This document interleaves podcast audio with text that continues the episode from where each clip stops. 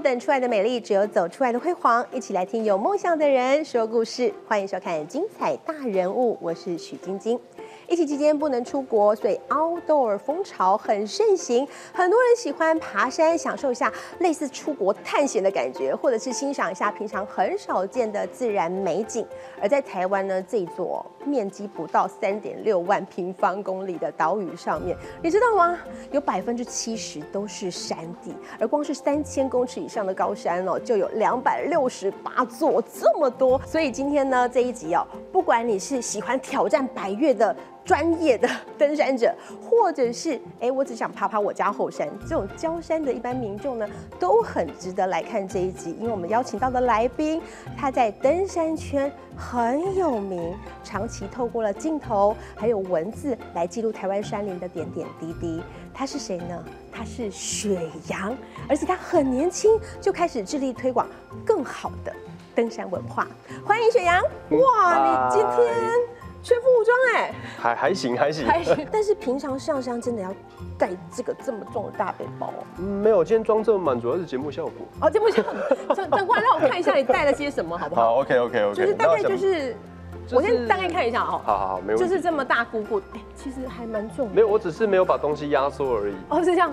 好，所以水壶啦、登山杖一定要有，但里面还装了些什么呢？嗯，这个可能要拆包才看得到。好，雪阳卸装备了，有觉得轻很多吗？哎，还好，其实你不要看它这么大，它其实因为里面被羽绒衣占据空间。所以它的那个呃重量是很轻的，所以鼓鼓的是因为羽绒。可我刚刚这样提了一下，其实还蛮重，至少大概几公斤有吧？哦，没有啦，因为是呃有摄影装备在里面充重量。我们现在看他赶快把里面的宝一个个掏出来，就是相机，相机，等于我是摄影师嘛，对，所以就带相机上山。对。然后这个是在山上喝水滤水器，然后滤水器，对，旁边有插一个水壶，然后背包里面还有就是大山小山。山都可以带的头灯，这样晚上如果不小心走到傍晚什么就不用摸黑。是，所以头灯，手机光是绝对不够的啦。哈。所以这么专业的这个雪阳哦，其实登山已经今年迈入第十年，第十年而已。但是其实我们好奇是，你为什么叫雪阳啊？雪雪山里的羊？呃，对一半。对一半 哦，所以到底是什么原因呢？呃，基本上会叫雪阳，是因为当年是呃，怎么讲？嗯，有持续在网络上写一些东西啊。然后因为我是写加静态的影像，对，所以我是想说要一个笔名代表自己，对，不然一直用本名。我本名其实还蛮菜奇亚，叫黄玉祥。嗯，对，在我民国八十年前后出生的，这个是一个很菜奇亚的名字，所以可能不是那么好记。呃，对，而且 就没有什么特，没有差异性。对，所以说那时候就取了我自己的生肖，因为。想要一个动物的形象当笔名，叫活泼，都是羊。对，然后再来就是呃，我在大雪山森林游乐区福地大一的时候创立了这个粉砖。哦。对，那为了纪念我的起点，所以我就拿大雪山的雪来用。啊。总不能叫大雪羊吧？很蠢。哎，而且很适合啊！你知道，在攀登山山那种崎坡崎岖的那种碎石路、所以碎石子路的山的时候，其实羊行走的特别的敏捷。哦，对啊，就是山上你看山羊都会在那些奇奇怪的地方跳来跳去。我就想说，那种那种路，它居然可以用跳的，它居然爬得上去，几乎九十度。我偶尔也会摔死了，看过看过摔死的。但是你跟山的结缘是这一场替代役开始吗？在更早早在国中的时候，哦，对，国二的时候，因为我小时候有气喘，对，然后我的爸爸，然后他就是觉得说，哎，运动可以治疗气喘，那事实来证明他是对的，而且要有氧运动哦。啊，对对对，所以他就是觉得身体又有分多心啊，负一子，所以就是从国一，我记得是国一下吧，最后一次的气喘发作以后。很勤哦，每一个礼拜哦，就是无分有没有大考，不管，对，只要没有下雨，就会带我们去全台湾各地爬焦山，以中南部为主啦。对，就这样子爬了三年，对，嗯，对，爬三年就治好气喘了吗？对，还真的是好了，而且体能整个体能啊，还有就是在学业上的专注力也变好了，所以连成绩也连带的变好了。嗯 不然以我原本的成绩是应该是考不上，因为当年是考上台中一中嘛，原本成绩是不可能。真的吗？对，就是。所以其实登山这个运动让你呃身体变好之外，思绪变得更清晰。呃，对，而且其实不用登山了，我觉得应该运动都有类似的效果。你曾经抗拒过爬山这个事吗？就爸爸带你去爬山的时候。哎，说来有趣哎，因为呃，我好像小时候也没有想说哦，我不要过。可是我弟弟妹妹从头到尾都很抗拒，觉得很累。对。所以他们逮到机会就会跟我妈窝在。所以到 最后，登山成员当中只剩下你跟你爸爸。呃，对，就是会比较远的地方就剩我跟我爸两个人，然后那个呃，如果是很短的话，就可能全家一起行动，但是会变成两个集团，妈妈慢慢走集团，跟爸爸快快走两个人。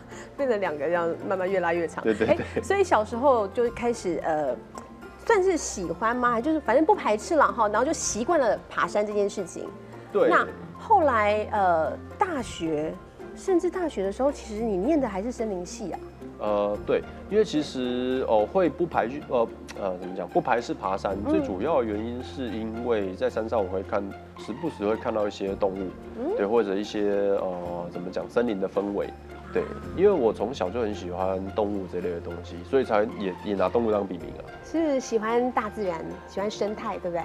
主以动物为主。以动物为主。其实嗯小朋友会喜欢植物的很少，很少，对啦，因为植物不会动啊，对，不会动啊，对，它不会跟你互动啊，是啊，对，对。然后就走进山里就可以看到，就是时不时看到一些奇怪的东西，对，或者是说能够找到一些呃乐子。那我自己的话就是呃，因为成绩进不了生科，然后就是成绩刚好哎可以进森林系，对，然后我又看了一下，就是详细阅读一下森林系它的所学内容，哎，是教你是让你学会如何去呃认识一座森林，然后经营一座森林，还有就是呃保护一座森林，嗯嗯，大概就这三块了。嗯对，然后于是我说好吧，那这样子一来，那我就去森林系好了。嗯对，就这样，呃，算一一半就着自己原本的兴趣，然后一半也是就着自己的成绩，然后就进了一个哎、还算算很喜欢的系所。对啊，而且到现在我看过之前你的资料，你自己说你这辈子做的最正确的事情之一，就是我选了森林系。对，也要庆幸我考不够好，不会被家里逼着去奇怪的系。这样讲也是啦哈，就毕业后对，毕业后从来没有想要以山林为业。哦，对，然后一直到二零一八年才，我是大概一四年毕业，嗯。对，然后是一八年才就是哦真正以山林为业一年，嗯，那一年之后，二零一九年我又回到研究所念书，在研毕那一年才自己因为火舞社的，就是呃学妹的纠团，才去了第一次的玉山，然后第一次的嘉明湖。嗯。嘉明湖之后，确定自己可以爬三天两夜，对，就是开始往更深的地方走去，才成为了我真正的起点。哇，所以那个玉山跟嘉明湖真的只是一开始而已，哎，对，真的是一开始。是。一开始。哇，那后面呢？我听说你还去爬了人家说的这个很难的七千公尺的列宁峰，呃，对。对，在中亚哎，对，在中亚一个叫吉尔吉斯的地方，嗯。在新疆的西边一点，是，所以我有过境过新疆。哦，对。对，，然后 那个列宁峰是我登山，如果说二零一三年底，那是第一次玉山嘛，然后到一八刚好是快五年的时间。是，这五年内我在台湾爬山没有受过什么挫折，所以所以那时候把体能练起来之后，后来去了列宁峰，对，就是觉得自己的体能还不错，然后哦。就是会看，哎，我我我，哎，我好像很强，所以哦，我应该可以去挑战一些厉害的东西。比较厉害，对。对，然后 因为挑战欸。厉害东西取得成就回来，你就会变成大大，随便大，人家就会尊敬你，很屁孩吧，很屁孩的动机。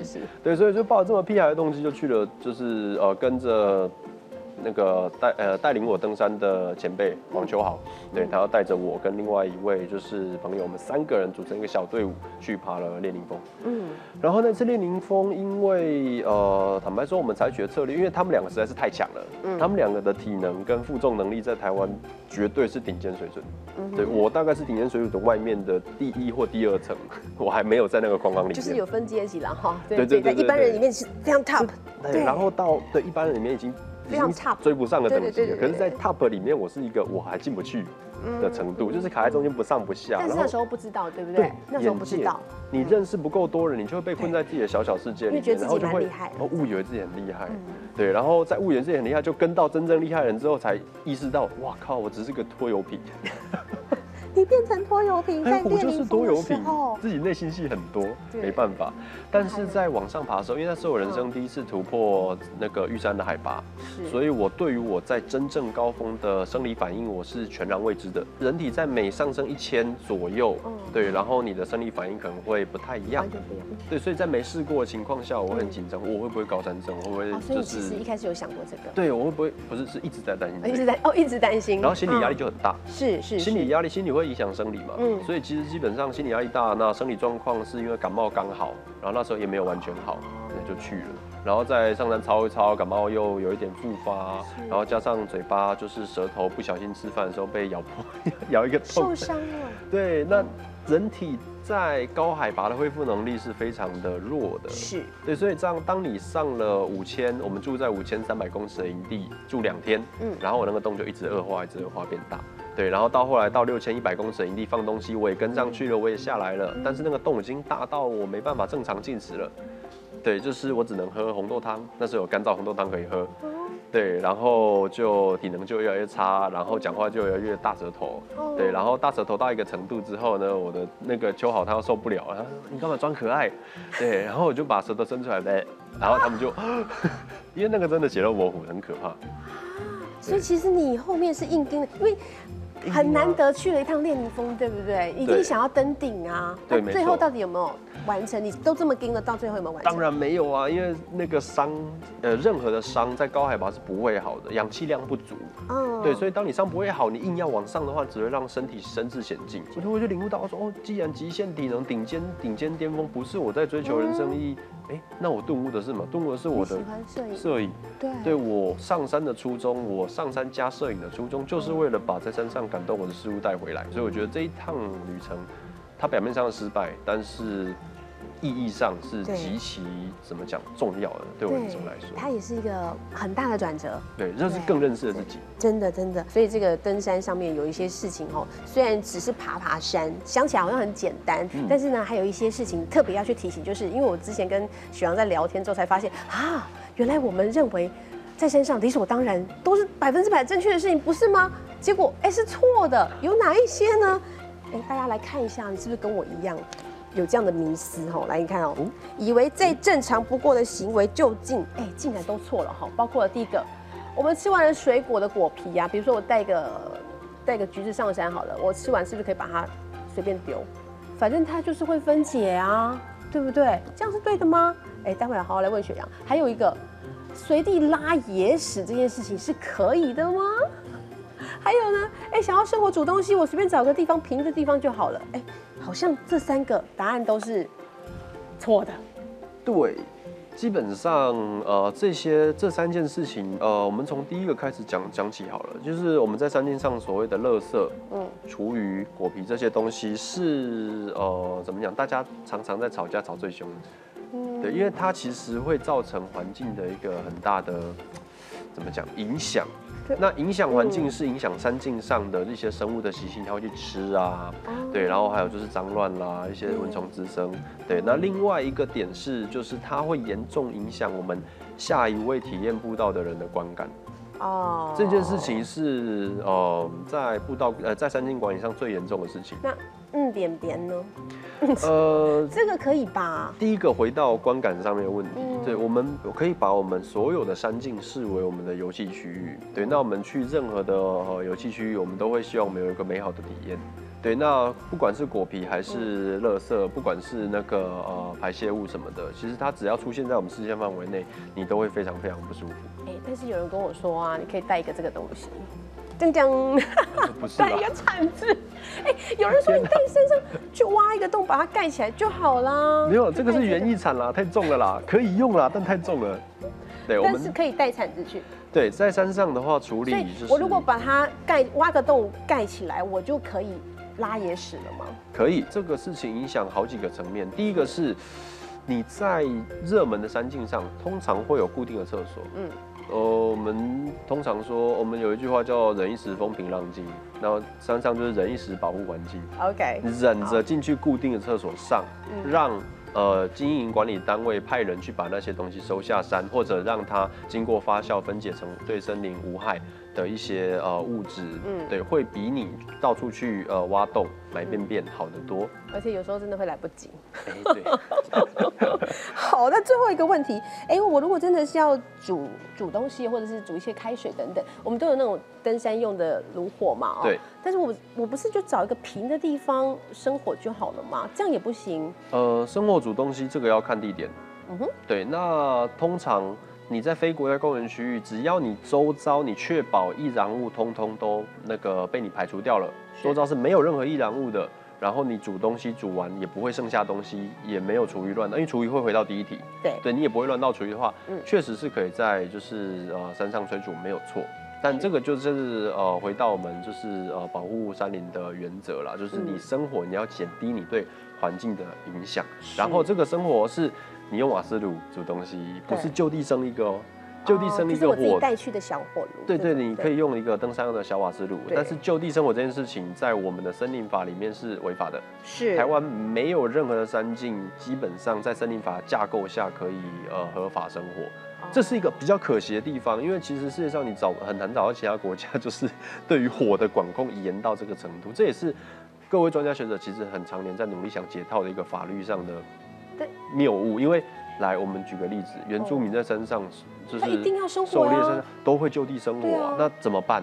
嗯对啊，但这个是回到他们就是传统的传统的那个呃行为上面，所以基本上这不会罚，你检举也没有用。嗯但问题来了，那同样是生活在这座岛上的人民，为什么只有原住民基于他们传统文化可以生活？我们汉人就不能学习怎么在山上用火吗？是，但是人一多在山上，人人在山上，呃，只要用火合法化，又会衍生另一个问题，哎、到处生的话，一来环境会被严重影响，是是是很丑是，二在二来就是呃，森林大火几率会很高。对，所以这个法律问题就卡死在那边。嗯，这这是台湾很很难找一个平衡点啦，哈，对不对？在中间，对，没错。然后再来，国家公园范围内只有登山步道，呃的一些比较宽阔的区域，你在不会影响到其他人跟环境的情况下，可以用瓦斯炉煮东西。嗯，你在国家公园的像塔塔加游客中心附近，或者是说武林农场什么的，你都不可以用瓦斯炉煮东西哦。哦他们禁止，为什么？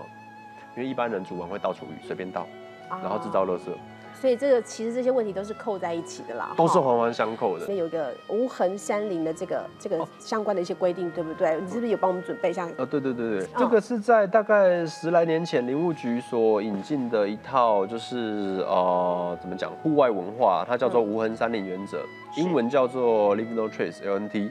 对，那它主要就七大准则，让你能够在享受山林呃享受自然环境、体验自然环境的同时，嗯保护自然环境，是这是它的宗旨哦。嗯嗯，不是说呃完全为了保育而执行这一套、嗯 n o 它要先确保你油气的权益，然后在油气的同时保护自然。嗯所以第一个是什么？第一个就是呃做好充分的事前规划与准备。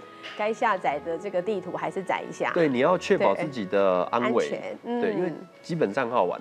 你只要一山难，你在山上所留下的这些呃制造的影响啊，或者甚至直升机为了调走你，你知道啊，直升机调人不是哒哒哒哒哒哦过来对载了就走，没有。如果你地方不对，你要砍树砍很多是树，是是是，对，是才有吊挂，场可以让人调走。嗯，所以你确保你的安全，基本上就是无人山林一个就是很大的大前提了。对，第二个是在可从可承受的地点行走跟宿营，因为我们其实光走动就会对于三境带来一个呃怎么讲持续性的影响。对，当然山径哦会因为路是人走出来的，没会被错越走越大条。对，那我们在热门区域的时候，就是嗯留在步道上就对了。是。它会变大没错，可是我们就不要再开启它的新路出来，嗯嗯才不会让我们的油气范围内变成蜘蛛网。不要再去影响了啦，对，不要再去影响更大规模的山林，嗯。我们把我们的影响控制在一定的小范围内就好。是。对，然后再来就是呃，垃圾跟厨余什么的，全部一并带走。对，然后处理好处理处理好你的排泄物，对，大小便都一样，嗯远离水源，远离步道。哦可以的话，呃，大便就挖洞埋起来，嗯洞不用太大。那挖的时候，因为台湾跟美国不一样，这这个精神完全是美国过来的。嗯，对，那你挖洞的时候，你要小心不要破坏到地表植被。假如地表是草地，假如地表是建筑草原，你不要去为了大便挖洞，因为你一挖下去，那个根系就死一块在那边，十个人就。十个洞。一百个人就一百个洞，再来呃远离水很重要，因为山上啊所有的水都有可能成为下一位登山者的饮都很重要，水，很珍贵，嗯所以嗯，离得越远越好。对，垃圾不然就会跟排，被他拿来这个用这个过滤袋嘞。呃，这个是可以，大致上细菌都滤得掉，你说这个吗？哦对，可是观感很差，真的啦，哦，所以我们为了要 美好、更好的登山活更美好的动、更美好的登山环境，所以我们真的这些行为不要去做。对，然后还有就是保持环境原有样貌，就是我们在山上基本上，我爬山到后来习惯是，就算我拍照，我也很少会去为了我想要的景色，哦，我想要的景色对，或者是说构图，然后去改变植被啦或石头那边摆来摆去啊，对，因为我觉得说我碰了下一个人看了就不是这样子的纯粹，就是你摆过的，对，就是我摆过的，那我可能尽量不要去动它，对，那黄论去攀折啦，或者是带带走任何的东西，对，这些都是不好的，对，你要拿什么树叶回去当书签，前提是那里超多，然后你只拿一咪咪，或者它是落叶。呃，落叶落叶对，可是落叶如果你捡很多，一大袋一大袋的捡，太厉害了哈！有有有有有哦，哦，真的哦。对，那这些东西基本上你会，你也会对森森林的平衡造成影响啊，是是，因为它就失去了原本该有的养分。对呀，你不能说那我就拉一坨屎还它，哎，不太一样，不一样，不一样。对，是。对，所以说就是保持环境原有样貌是我们一个很重要的当代登山的礼仪啦。是。对，然后再来是刚刚讲过减低用火对环境的影响。对，你要用火前，你先问一下，你用完之后这里是不是长？跟原本一样，很难吧？是的话可以生。不，如果不是，那就算了。对，因为你生火之后，常常这边会黑一块，那里黑一块，黑一块。对，没错，那就那就那就不要。嗯，对。然后再来是跟野尊重野生动物跟其他人，因为 LNT 无痕山林它的宗旨是创造一个更美好的户外文化跟游戏环境，是。所以尊重其他人是很重要的。当够多人都奉行这套文化的时候，哎，我们的山区环境会更加美好嘛。至少我会考量你，你会考虑我，对，这样玩起来开心。你不会看到一个人就好像要打架一样，有时候哦，他会不会跟我讲什么东西？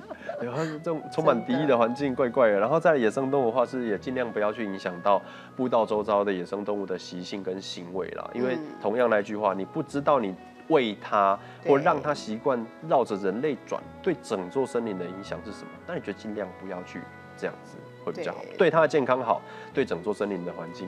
好，这就是无痕山林的七大准则，是对，就给大家参考。嗯，所以我们知道说，其实呢，许阳现在看他年纪轻轻哦，但是他其实很早就开始做这件事情，希望能够带给大家，希望我们能够留给下一个人哦更美好的山林环境。所以你一直在走这一块，呃，也后来成为网红嘛，就开粉砖之后变成网红嘛，哦，对，用镜头跟文字来分享嘛。其实更厉害的是，你也带了很多人去爬山。对，像九妹呐、Selina，你都带过他们去爬山哦，这一年机会了。对，就是带着一些大家，然后一起去，嗯，算是宣传，然后一起去分享这样的概念，对不对？对。所以呢，他今天跟我们分享这个京剧呢，也是一样的。我们希望大家能够看见真实的美好，而且呢，融入星球的脉动，就是我们整个地球的脉动。对。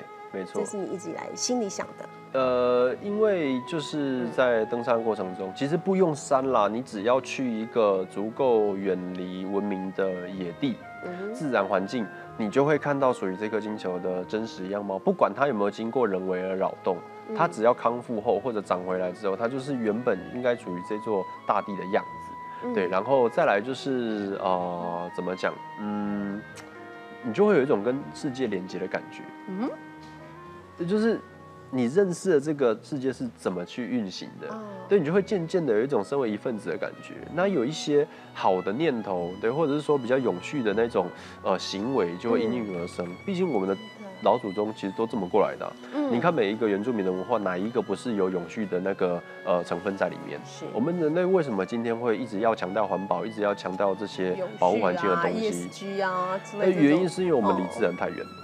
只要你够接近，只要你够走得够深，对，感触的够，就是呃贴近，对我相信每个人都能够重拾这份心情。其实，在举手投足间，就算你用的是当代的科技、当代的事物，就算我全身塑胶，其实这些登山的东西都是塑胶，嗯，石化产品，就算都是这些，但是你也可以透过呃怎么讲，习物、爱物，对，然后你不用重复购买，对，然后你尽量延长你东西的使用的这些年限，或者。最简单的珍惜食物，对对，每一每每一顿都吃到完全没有厨余，对，那我相信就是这个世界这个环境一定会越越来越好。这就是我觉得登山啦或者一些自然可以传达给我们最怎么讲最直接的最直接最直接的感应嘛？我应该这样说，嗯，对不对？好，就不用人家去推你，也不用去跟你这边讲八股的话，苦口婆心的劝你都不用，你只要到山上一趟，坐下来静下心来，好好去感受一下刚刚说的星球的脉动。真的，你就会知道说，哎，好像我应该怎么做喽？好像我应该要怎么样会更好的那个概念，对不对？对，没错。好，所以呢，真的，赵雪阳说的，大家呢把基本知识弄好之后，具备基本知识就开始登山吧。台湾这么多山，这么多美好的环境，为什么不去好好的去感受它，好好的去享受它跟欣赏它呢？今天非常谢谢雪阳跟我们的分享，谢谢晶晶，谢谢大家，也非常谢谢您的收看，精彩大人，我们下回再见喽，拜拜。